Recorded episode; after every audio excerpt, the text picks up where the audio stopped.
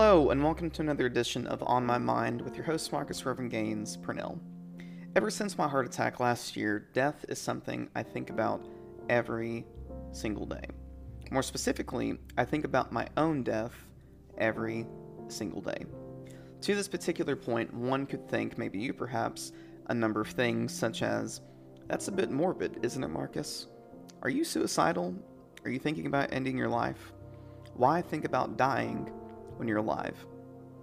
To these first two thoughts, no, thinking about your own death is far from morbid, and no, I'm the furthest thing from suicidal because I, in fact, love and cherish life completely.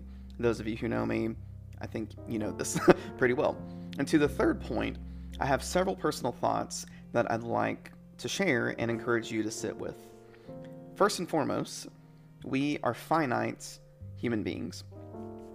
I hate to break it to us, but we're not as immortal or godlike as we may or may not make ourselves out to be.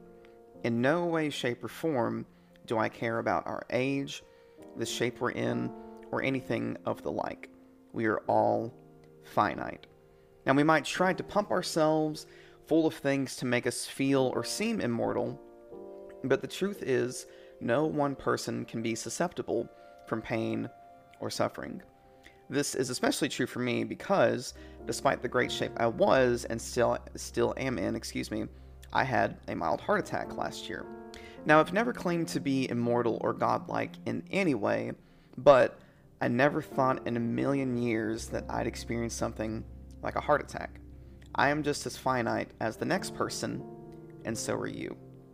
Number two, I am at peace with dying. I don't know about you, but me personally, I'm at peace with dying. The calmest I've ever felt in my entire life, and I do mean my entire life, was the time I laid in that hospital hospital bed shortly after my heart attack. I knew that I would be okay because the experience itself was mild and as I mentioned, the shape I was in. But I'd be lying if I didn't think, but what if I didn't make it though? What if I died at home beforehand or die while I'm in this hospital bed? Of course, I'd be sad and frustrated beyond all measure of things. There'd be a number of people, places, and things that I've yet to experience and to say goodbye to. I would openly tell God, but I didn't get to do this, or I didn't get to do that. This, this isn't fair, God, and this isn't fair to me at all. And it's also not how I envision myself going out either. Um, and yet, on the other hand, if it were my last moments of life at the time, I would be at peace. I would be at peace knowing that I have a relationship with Christ despite shortcomings and imperfection on my end of things. I would be at peace knowing that I've had a number of meaningful relationships with people I love and care for.